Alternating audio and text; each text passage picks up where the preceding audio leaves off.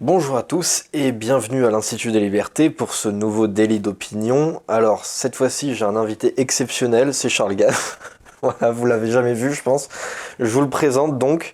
Euh, voilà, c'est un, homme d'affaires euh, de, droite, bien comme il faut. Euh, et à mon avis, vous allez, bien l'aimer, je pense, même si vous le connaissez pas encore.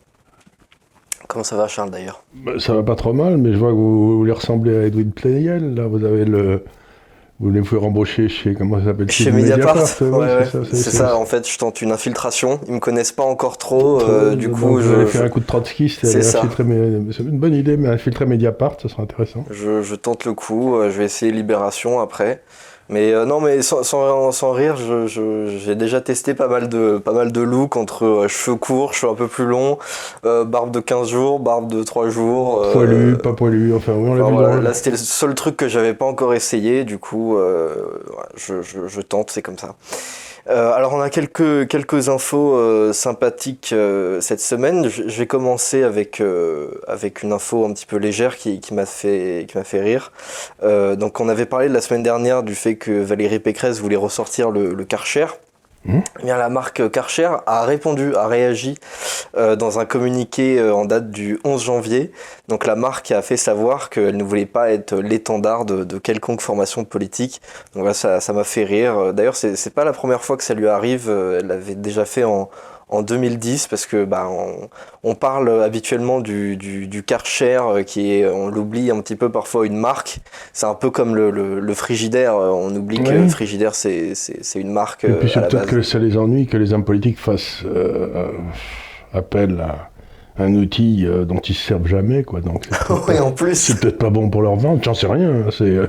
c'est vrai que c'est c'est pas une association incroyable. Si encore ils s'en servaient pourquoi pas ouais mais, mais dire tout le temps ouais je vais ressortir le Karcher et puis au final on sait pas où il est. C'est pas où il est c'est peut-être que le Karcher marche pas après tout hein. c'est peut-être pas la faute des hommes politiques. Ouais peut-être. C'est peut-être la faute de cette saloperie de Karcher hein. ah oui c'est peut-être ça le problème fallait changer de marque. Fallait changer de marque voilà D'accord. Donc voilà, ça, m'a fait rire euh, que, Valérie Pécresse se prenne, euh, un, petit bâche. J'avais pas vu venir. Je pensais pas qu'Archer allait réagir. Surtout que c'était un peu étrange en termes de communication parce qu'il il disait euh, juste qu'il voulait qu'on les laisse tranquilles. Moi, je comprends ça très bien. Euh, Laissez-moi bien tranquille. J'ai pas besoin de vous pour me vendre mes produits qui sont de bonne qualité. Oui, bah oui, je comprends ça très, très bien. Qu'ils aient pas envie de traîner sur, la scène politique, je comprends ça. Voilà, c'était la, la, la, première, euh, la première info qui m'avait fait rire un petit peu cette semaine. Euh, ensuite, on a, on a euh, un autre phénomène euh, politique qui s'appelle Guillaume Pelletier, oui. qui a décidé de, de, rejoindre Zemmour. Alors, Guillaume Pelletier, il a une carrière politique un peu bizarre. Il commence à la toute fin des années 90 au Front National de la Jeunesse. Il est alors sous la direction du père de Marion Maréchal. Euh, son rôle à l'époque, c'est euh, en quelque sorte de euh, ramener un maximum de, petits catholiques euh, au Front National de la Jeunesse. Donc avec les enjeux de l'époque, c'est-à-dire le combat contre le Pax, etc. Et euh, il, faisait ça euh, d'ailleurs avec euh, avec Nicolas Bay, qui donc aujourd'hui est, député européen du, Rassemblement national. Donc ils avaient même fait une association de, de petits cathos tradis, etc. En 99, il y a la scission du, du Front National, enfin une des scissions du Front National, en l'occurrence celle avec Bruno Maigret. Et là, Pelletier décide de rejoindre Bruno Maigret. Donc là, on voit bien, il est sur une ligne catholique, identitaire, bien comme il faut, euh, etc. En 2001, il décide de rejoindre euh, le mouvement pour la France de de Villiers, de Philippe de Villiers.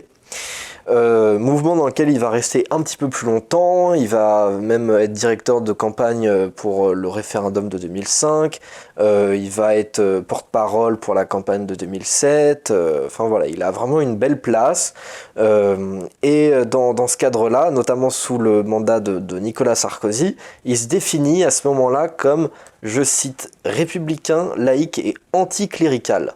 Donc il est beaucoup plus proche en fait d'une ligne chevènementiste très laïcarde à l'ancienne, 20e siècle.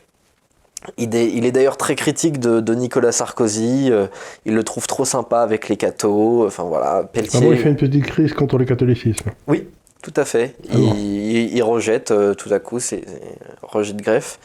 Et, euh, et donc il trouve que, que Sarko est trop sympa avec les catholiques. Alors Pelletier, lui, il veut, il veut combattre tous les communautarismes à égalité. Donc là, il se sent plus proche de Manuel Valls que d'un Nicolas Sarkozy, en fait. Et en fait, euh, au final, en 2009, il décide de quand même rejoindre l'UMP. Parce que bah, c'est un peu plus sexy peut-être que Philippe de Villiers à l'époque. Et euh, d'ailleurs, en 2011, il est intégré à une cellule dont le principe est clair, c'est défendre le bilan de Nicolas Sarkozy. Donc juste après l'avoir critiqué, euh, deux, ans plus tard, il se retrouve dans une cellule euh, dirigée par Brice Hortefeux euh, pour défendre Sarko. Il va d'ailleurs être dans une belle place pour la campagne de 2012 et derrière, il aura toujours, toujours un beau poste dans, dans le parti jusqu'à dernièrement. Il soutient Sarkozy à la primaire de 2016. Après, il soutient Fillon pour le second tour. Donc, on voit qu'il il incarne quand même, malgré tout, l'aile droite des, des Républicains. Euh, D'ailleurs, c'est de là qu'il vient, puisque Front National, De Villiers, etc. Euh, et dernièrement, en septembre, octobre dernier, euh, avec la perspective du Congrès des Républicains, il décide en fait de soutenir Xavier Bertrand, donc plutôt l'aile centriste. Donc là, on se dit, bah, il continue son, chemin, peut-être que l'année prochaine, il sera avec Macron. Et au dernier moment, il se ravise à trois semaines de l'échéance du Congrès, il décide de soutenir Ciotti au final. Alors c'est peut-être que juste il n'avait pas eu la place qu'il voulait chez, chez, Xavier Bertrand. Il décide donc de soutenir Ciotti, il est tout content, et puis au final Ciotti perd, et Pécresse gagne. Et il n'a pas une bonne place chez Pécresse. Et du coup, au, lors du, du, meeting de, de, de Villepinte, de, de, Zemmour, il dit, euh, il fait un tweet pour dire mais comment rester insensible au discours d'Éric Zemmour, etc. Et en fait, ce qu'il faut savoir, c'est qu'à ce moment-là, Guillaume Pelletier est vice-président de, de, de, des Républicains, donc numéro 2. Alors des numéros 2 aux Républicains, il y en a beaucoup parce que le poste de vice-président, il n'y en a pas qu'un qui l'a. Et euh, du coup, à ce moment-là, il est déchu de son poste de vice-président. À cause de ce tweet? À cause de ce tweet. Euh, donc il est, déchu par euh, Christian Jacob, donc qui est le, président du, parti. Et euh, donc là dernièrement, il se retrouve chez Zemmour. Donc qu'est-ce que ça vous inspire, vous, comme parcours politique, ça? Beaucoup de respect. beaucoup de respect parce que c'est c'est difficile. J'ai rencontré quelques hommes politiques dans ma vie. J'ai toujours eu beaucoup de mal avec eux parce que on a l'impression qu'ils vivent dans une réalité parallèle. Donc, euh, ce monde de la politique est un monde assez curieux où euh, le monde extérieur pénètre assez peu.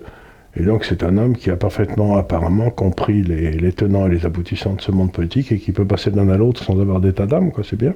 Mmh. C'est bien. Vous savez, c'est ce que. C'est ce que disait Churchill d'un jeune euh, conservateur britannique. Il disait ce, jeune homme ne sait rien, il n'apprend rien, il devrait faire une grande carrière en politique. D'ailleurs, je crois qu'il a, il a aussi toqué à la porte du, Rassemblement national, ce, jeune Pelletier, pour savoir s'il pouvait. Euh, s'il bouffait, s'il allait pouvoir bouffer par là aussi. Euh, donc euh, vraiment pas très, pas très inspirant il est député comme parcours. Euh, il est député, je crois que oui, je, je crois même euh, du coup qu'il qu était euh, vice-président du, groupe LR à l'Assemblée nationale. Donc encore une fois numéro 2, hein, on multiplie. Et donc là, dernièrement, il décide de revenir vers ses amours de, jeunesse. Moi, je, pense que intrinsèquement, il a toujours été un, petit peu zémourien, même avant Zemmour, et que simplement il a, il a dû fermer, euh, il a dû la fermer pendant 20 ans pour euh, peut-être en pensant qu'il n'avait pas le droit en politique de, de penser ce qu'il pense, et aujourd'hui peut-être qu'il se dit ah enfin euh, j'ai le droit de, de, de, dire ce que je pense éventuellement. Ben, souhaitons-lui bonne chance. Hein. Souhaitons-lui bonne chance.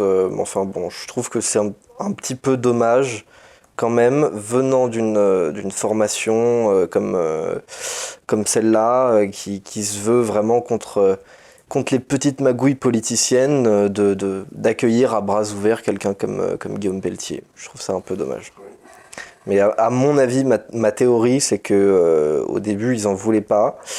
Et surtout, peut-être parce que Pelletier était trop exigeant en termes de, de, de, de demande de poste. Et là, avec l'exigence des, des, des parrainages. Je pense qu'ils ont accepté parce qu'ils sont, ils sont obligés. C'est possible. C'est, c'est ma théorie. Euh, ensuite, euh, alors un truc que j'ai vu, qui, un, un sondage qui est sorti euh, fin décembre que j'avais pas vu passer alors, euh, donc un sondage YouGov pour Moneyvox. Je sais pas ce que c'est comme, comme truc, mais voilà, il faut, faut le citer. YouGov, c'est un machin anglais, je crois. Ouais, YouGov, oui, c'est un, c'est un institut de sondage anglais. Euh, donc, selon cet institut, euh, 8 Français sur 10 estiment que l'euro a fait baisser le pouvoir d'achat.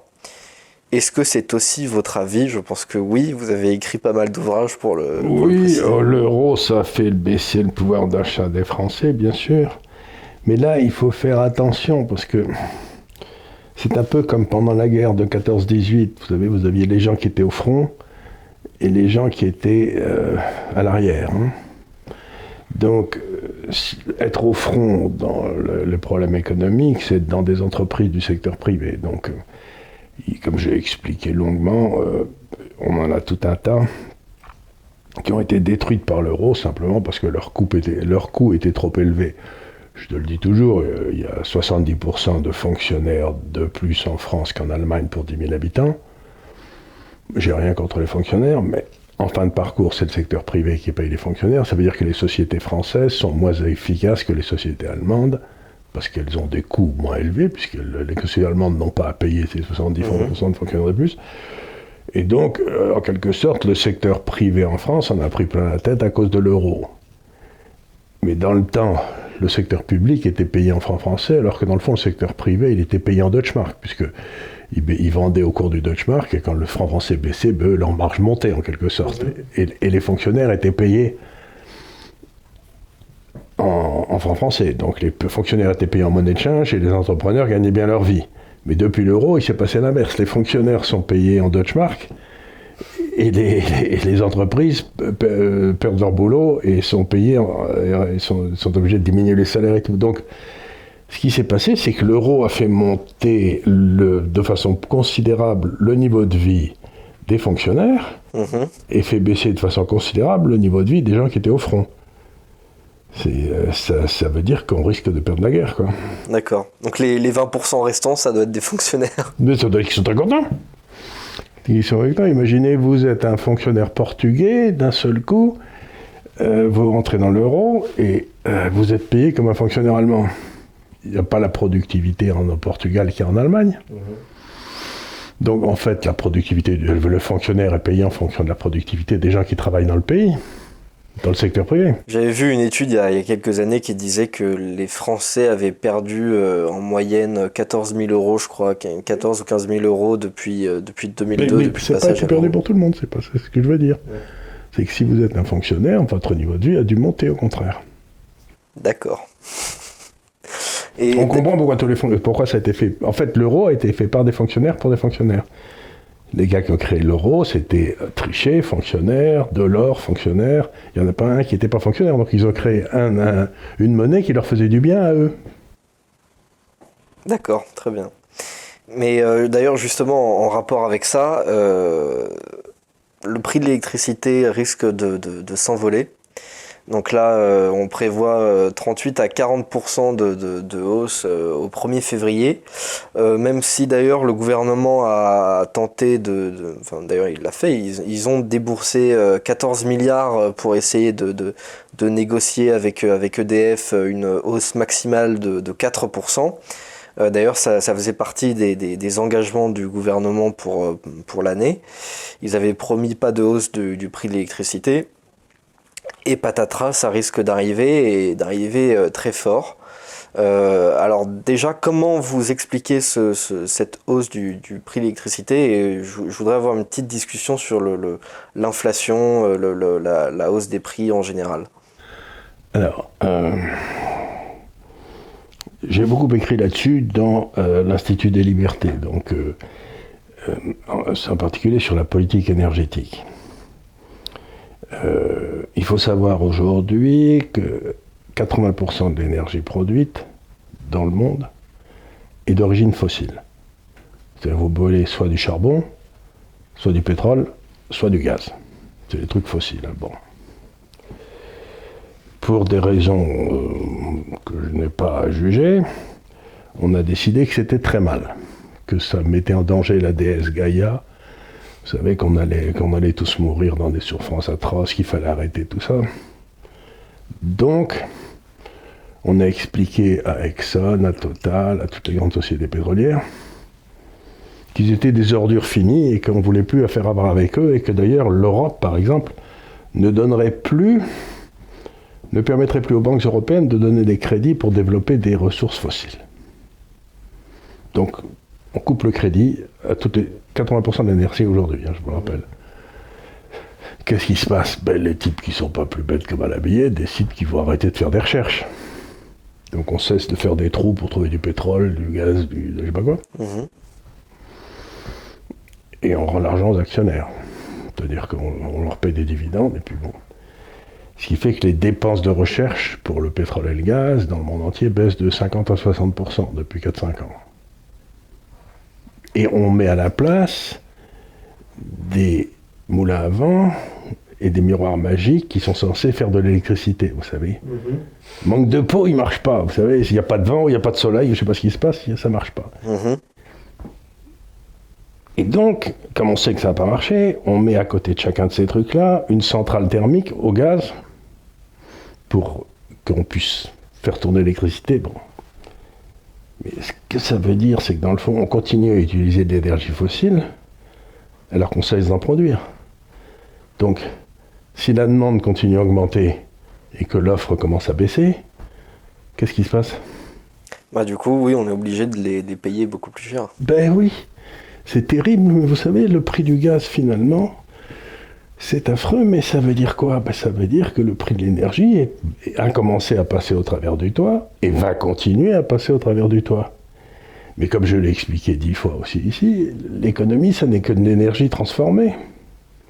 Donc ce qui est en train d'arriver à l'électricité, ça arrive déjà ailleurs. Je vous, signale par exemple que chez mon boulanger, où j'étais dimanche dernier, je vois une grande affiche sur la caisse comme ça qui explique que malheureusement, compte tenu de la hausse des prix du blé et de la hausse de l'électricité, etc., ils vont être obligés d'augmenter le prix de la baguette de façon considérable. Donc vous allez avoir, si le prix de l'énergie augmente, comme c'est une composante essentielle de tous les produits, bah, ça veut dire que le prix des produits, de tous les produits, va augmenter à due concurrence de l'électricité ou de l'énergie qui bouffe, quoi. Vous voyez ce que je veux dire C'est presque. Et donc, comme on ne peut pas avoir une hausse de la productivité énergétique qui compense ça, ben nos niveaux de vie vont baisser. On va avoir une chute profonde de nos niveaux de vie qui a bien commencé, et qui touchera, comme toujours, les petites gens en premier. Mhm. Puisque pour les petites gens, les trois choses qui comptent, c'est le loyer, la nourriture et l'énergie, c'est-à-dire euh, se promener en voiture, euh, euh, dans sa voiture diesel en fumant une clope, quoi. Et je veux dire, c'était une grosse. Donc le prix des clopes aussi Le prix des clopes, le prix de la bouffe. Parce que la bouffe, aujourd'hui, qu'est-ce que c'est La bouffe, c'est beaucoup des engrais. Et les engrais, qu'est-ce que c'est? Ben, C'est de l'énergie, qu'on le veuille ou non, d'une façon ou d'une autre. Et ainsi de suite. Donc, les crétins qui nous gouvernent ont organisé de toutes pièces une pénurie qui va appauvrir tout le monde, qui n'avait pas lieu d'être. Et ça s'appelle les écolos. Mais est-ce que justement, euh, ça, ça peut être euh, un truc qui, qui, peut faire chuter Macron parce que là je, je c'est terrible parce que là après le l'épisode euh, où il disait emmerder euh, une certaine partie des, des, des Français euh, j'ai l'impression qu'il descend pas dans les sondages voire même qu'il est en hausse. Enfin c'est absolument terrible. J'ai l'impression que rien ne va le perturber quoi. Donc je, moi, je, crois pas, honnêtement je crois pas une seconde à ces sondages ah oui Ah ben alors pas une seconde. Je suis persuadé, si vous voulez, que comme toutes ces maisons de sondage sont détenues par des, euh, des gens qui détiennent la presse, qui sont les mêmes 5 ou 6, on va essayer de nous faire croire que Macron est euh, sur une espèce d'Olympe où personne ne lui arrive. Mais plus on se rapprochera de l'élection, qui est maintenant dans 3 mois, plus il va falloir que les sondages correspondent à la réalité du sondage. C'est-à-dire qu'on va nous expliquer que Macron est un pas vide jusqu'à six semaines ou deux mois, et là il va commencer à s'écrouler parce qu'ils ne peuvent pas se permettre. Si Macron fait 9% au premier tour, ils ne peuvent pas se permettre de, l'annoncer à 25 parce que ça fait vraiment. Euh, Donc ils vont nous annoncer 25 jusqu'au moment où ça deviendra presque dangereux pour leur euh, crédibilité et à ce moment-là ça commencera à baisser. Je ne vois pas de baisse de Macron avant la, fin février, quoi, c'est ça. mais à partir de la fin février, il y aura beaucoup moins de sondages d'ailleurs. Bah après, peut-être aussi qu'il est un peu protégé par son statut présidentiel et qu'une fois qu'il sera vraiment en tant que candidat. Le statut présidentiel, c'était protecteur à condition qu'on ait un Premier ministre qui fasse office de fusible. C'est ce qu'avait réussi à faire De Gaulle, euh, c'est ce qu'avait réussi à faire euh, Giscard, pas tellement avec Barre, il n'y était pas arrivé, mais c'était ça le rôle de l'idée de l'idée de la Ve République. C'est le président de la République qui était au-dessus de la mêlée, puis c'était le Premier ministre qui en prenait plein la gueule et qu'on virait aux élections suivantes. C'était. Là, j'ai. Castex, comme fusible, il me paraît pas très puissant, quoi. Ouais, c'est pas très. C'est pas très. Euh, donc je sais pas trop ce qui va se passer, mais. Bien entendu, d'ailleurs, je ne sais jamais ce qui va se passer. Mais. Euh, je trouve que le. On peut avoir les élections législatives au milieu d'un merdier économique considérable. C'est-à-dire hausse des prix, hausse de l'électricité, euh, il peut se passer plein de trucs. Euh. Donc s'imaginer que la vie est un long lave tranquille, je crois pas. Ouais. Surtout que c'est, quand même euh, ça, malgré tout, qui, touche le plus les, Français. Ils sont, ils sont concernés par certaines choses qui, qui dépassent l'ordre du, purement matériel. Ils sont... Mais quand leur matériel se pète vraiment à la gueule, je comprends qu'ils soient fâchés. vous savez, quand on fait des calculs sur le revenu disponible des gens, il faut toujours enlever les dépenses obligatoire. C'est-à-dire il y a toute une série de choses qu'ils doivent payer. Et qu'est-ce qu'il leur reste une fois qu'ils ont payé tout ce qu'ils doivent payer? Donc ils ont payé les impôts locaux, l'éducation de leurs enfants, les abonnements téléphoniques, la taxe TV, enfin tout ça. Donc vous enlevez tout ça, tout ça, tout ça. Et vous vous rendez compte que maintenant, si le prix des dépenses essentielles comme la bouffe, l'énergie et le loyer continuent à augmenter, même de façon très forte comme l'énergie en ce moment, ben, il faut vraiment leur rester plus rien du tout. Oui, à la fin, il y, en a C'est vraiment la révolte des balles. Euh. Il, restera, il aura 50 euros à la fin du mois une fois qu'ils auront tout payé. Quoi. Et encore, s'ils ne sont pas négatifs. Euh, oui, bah, il y en a beaucoup pour qui c'est constamment négatif. Euh. Oui, ça, moi, je me souviens, quand, ça paraît idiot, mais quand on était gamin, mon père est officier, je on vivait à Amiens après la guerre, là, c'était pas la prospérité, c'est le moins qu'on puisse dire. Et ce qui est marrant, c'est qu'à partir du 20 du mois, on commençait à bouffer, à bouffer du riz et des, euh, et des œufs brouillés, quoi, parce que ça paraît rigolo aujourd'hui, mais d'abord il n'y avait rien à bouffer, puis ensuite c'était hors de prix, quoi. Ouais. Et donc, euh, bah, même, même, dans une famille d'officiers, bah, le vin du mois, il ne restait pas grand-chose, quoi. Mais je suis sûr qu'aujourd'hui, il y a plein de Français qui sont dans ce cas-là. Ce que disait ma, ma, chère épouse, on lui avait posé la question un jour, qu'est-ce que c'est que la vitesse de circulation de la monnaie? Elle avait dit, ouais, ouais, je sais ce que c'est, tout le monde surpris. Euh, oui, c'est pas difficile. Du 1er au 20 du mois, ça va à toute allure, et ensuite, ça va tout doucement. c'est pas mal comme réponse. c'est vrai, quoi.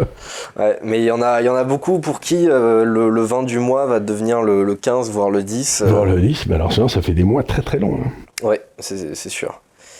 Et alors, autre, autre information, j'ai vu que le, nombre de clandestins, de, migrants clandestins arrivés dans, dans l'Union européenne euh, ce nombre était en hausse de 57% en 2021, donc par rapport à l'année 2020.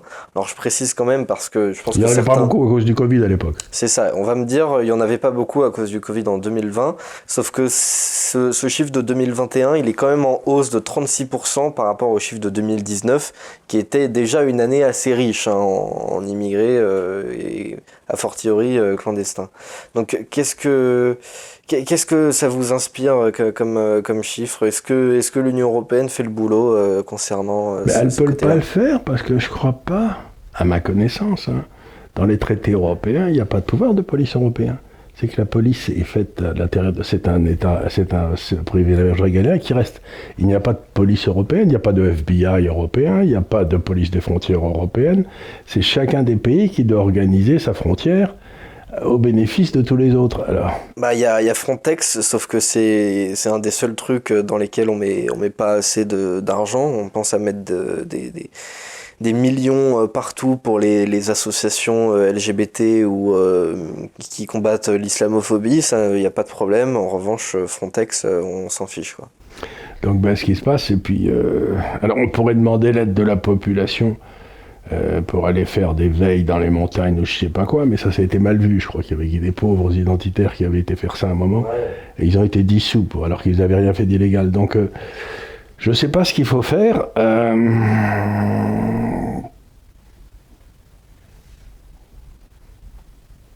Il n'y a pas de solution. Il n'y a pas de solution. Si vous s'il n'y a pas de, s'il a pas de volonté d'action, euh, bah, à partir du moment où on a signé les accords de Schengen, etc., ça veut dire par définition qu'on a abandonné nos pouvoirs de contrôle sur les rentrées. Si, si tous ces gars-là décident de traverser à la nage pour aller du Maroc à l'Espagne et de venir à pied ensuite en France, on ne pourra pas les empêcher. Tiens, il y a le DAF qui gueule. Ouais.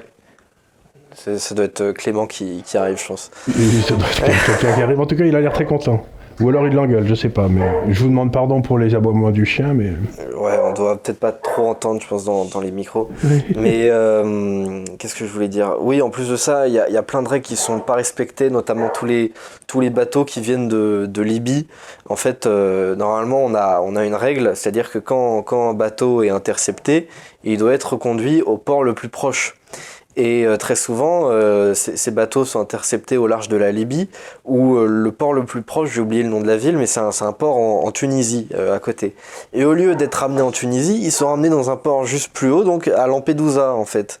En Italie. C'est donc très souvent c'est ça qui se passe. normalement, ce qui se passe, qu'on devrait faire, c'est puisqu'il s'agit d'un délai très connu dans le droit maritime qui s'appelle la piraterie puisqu'on est sur des bateaux illégaux qui font rentrer des gens illégaux, ça s'appelle de la piraterie. Ce qu'on fait, si vous voulez, c'est qu'on prend les pirates, on les ramène d'où ils viennent, euh, dans le meilleur des cas, parce qu'autrefois on les pendait haut et court, mais enfin maintenant ça, se fait plus. Ça passe un peu moins. Ça passe un peu moins, enfin il y a des tas de raisons pour lesquelles on ne peut pas le faire. Donc on le, le fait plus, on les ramène simplement à Libye et on coule le bateau. C'est ce que faisait la marine britannique, elle coulait toujours le bateau des pirates qu'elle ait exécuté les gars. Ça, donc, donc le droit maritime prévoit parfaitement le coup, c'est-à-dire qu'il faut couler le bateau. Ouais. Et à ce moment-là, bah, euh, vous verrez que ça s'arrêtera très très vite. Ouais, sauf que là, on met beaucoup plus de moyens en fait à financer les ONG qui arrivent avec euh, des beaux bateaux. Parfois, ils arrivent avec des yachts, hein, des, des trucs. Mais ce qu'il faut, si vous voulez, c'est euh, rendre responsables juridiquement les directeurs, les patrons de ces ONG, les patrons des bateaux. Et à ce moment-là, si vous voulez, je sais qu'il n'y a pas assez de place en prison en France, mais on pourrait peut-être en trouver une ou deux, quoi. Oui, ou alors on fait des, prisons européennes. Alors, ce qu'il y a de plus amusant, enfin, amusant, tout ça n'est pas amusant, c'est assez tragique. Mais ce qui se passe, c'est qu'en même temps, on a un gros problème avec l'Angleterre, parce que le jeu, comme on n'aime plus les Anglais depuis qu'ils ont quitté l'Europe, vous savez, ils ne sont, sont, sont, pas des bons Européens, ce qui se passe, c'est qu'on on essaye de faire venir des, des immigrés en France, et ensuite, on essaye, pour, faire, pour emmerder les Anglais, de les faire passer le plus vite possible en Angleterre. Ce qui agace beaucoup les Anglais, qui essaient, mais eux, ils savent pas trop quoi faire parce que c'est des, des, Français, donc, enfin, c'est des bateaux français. Donc. donc en Angleterre, ils ont un gros problème de contrôle de leur immigration parce que c'est la France, littéralement, qui organise mmh. le passage de ces gars-là. Ouais.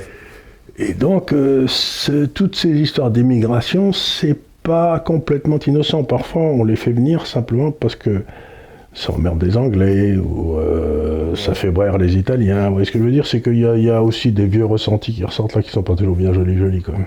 Ouais, moi je trouve ça vraiment dégueulasse parce que vraiment c'est c'est un des un des seuls sujets où on n'est pas où les, les États euh, font même pas semblant d'être d'être solidaires entre eux. Je, vous tiens quand même chose depuis que l'administration démocrate est arrivée aux États-Unis avec Biden la, frontière du Sud, elle est complètement ouverte. Donc il y a plus de 2 millions de, de, gars qui sont arrivés de partout dans le monde, qui sont passés par le Mexique et qui, euh, qui sont rentrés aux États-Unis. Donc c'est ça d'ailleurs que, que, le gouverneur du Texas fait construire lui-même le, le, mur, le, mur, à la frontière.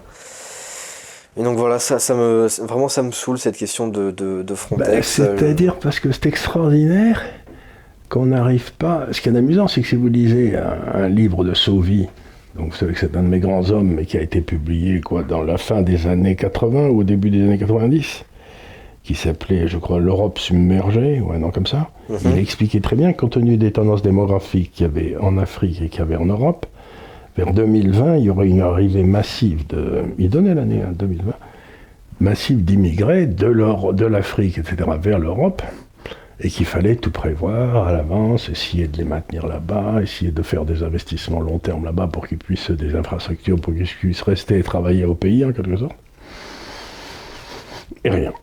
Rien, on n'a rien fait du tout, alors que Sauvy nous annonçait 30 ans à l'avance ce qui allait se passer. Donc c'est pas comme si les hommes de politique n'étaient pas prévenus, c'est comme l'énergie si vous voulez. C'est-à-dire vous avez des, espèces de phénomènes à long terme qui sont complètement visibles et qu'on choisit de mettre sous le tapis le plus longtemps possible pour que ce ne soit pas soi qui prenne la décision. C'est mhm. stupéfiant. Ouais. Mais c'est vraiment débile parce que l'Union européenne, je pense, euh, souffre à long terme du fait qu'on ne se sente peut-être pas européen, qu'on se sente de, chez soi, de sa région, de son patelin, de son pays, qu'on se sente peut-être pas euh, européen. Et je trouve qu'un bon moyen de, de créer euh, un sentiment d'européanité, c'est peut-être de demander aux jeunes européens de faire un, petit service militaire pour Frontex. Euh, voilà, ça, ça, ça, fait des, des moyens. Condition qu'on leur donne les moyens, c'est pas pour servir de, de, de garde d'enfants ah aux, immigrés qui arriveraient. Non, non, c'est qu'il faut. C'est que ce qu'il faut, c'est, euh, comme toujours, que le front soit loin, c'est-à-dire qu'il faut que les bateaux des marines françaises et italiennes soient littéralement à, la sortie des eaux territoriales libyennes pour accompagner les bateaux en Libye tout de suite, tout de suite, tout de suite. Quoi. Ouais. Et d'ailleurs, il y, a aussi d'autres fronts parce que j'ai vu que c'était environ un tiers des clandestins qui passaient donc par la Méditerranée, donc c'est déjà énorme. Et donc là, il y avait aussi, Il y en a plein qui euh, arrivent aussi par l'Europe de l'Est. La Turquie, euh, derrière la Grèce, Il y avait l'histoire avec la, Biélorussie euh, et la, frontière polonaise. Enfin voilà, il y, a, y, a, pas mal de fronts sur lesquels se battre et il y a des pays qui tout seuls s'en sortent très bien et euh, à l'Union européenne, on balance des, millions et des milliards un petit peu partout. Euh. Y compris à la Turquie, hein. on file 3-4 milliards d'euros à la Turquie pour qu'ils ne nous envoient pas leurs réfugiés. Mmh. c'est absolument dingue, on balance... Euh, c'est pour ça que on, a une exigence, on le voit bien là lors des présidentielles, c'est on, tient tous les petits comptes d'apothicaire, on a, on a notre petit tableau de financement, alors on sait tout, on, sait tout financer au, centime près. Évidemment, euh, à partir d'une semaine d'entrée en exercice, tout paravolo et on sait plus dans, quoi mettre de l'argent. On dépense des, on dépense un, fric dingue. 53 milliards dans des fraudes sociales. C'est ça. Euh, Et on trouve pas 30, 30 sous pour euh, la police, la justice ou l'armée. 50 milliards dans des fraudes sociales. Euh, on fait absolument rien pour l'hôpital public euh, en termes de, moyens, alors que du jour au lendemain, on décide de, comme ça de, dépenser des milliards pour financer des vigiles qui vont scanner votre QR code.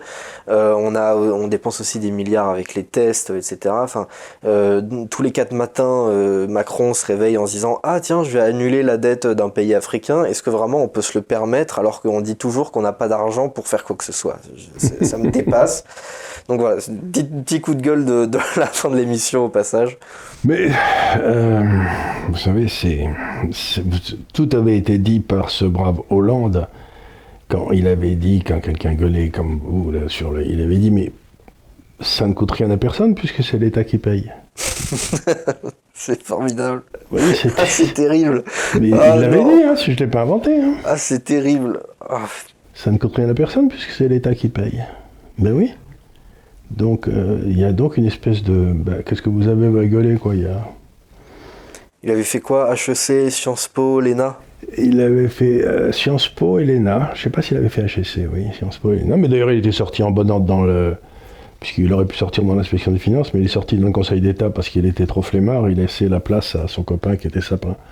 Pour être, euh, vous savez, le fameux de, sapin qui sentait le sapin, là, pour l'euro. Là, je vois le, vieux chauve là. Le vieux chauve, et c'était. Euh, et le, le, slogan de Hollande pour les élections, c'était toujours pour avoir un pays plat, voter Hollande. Quoi.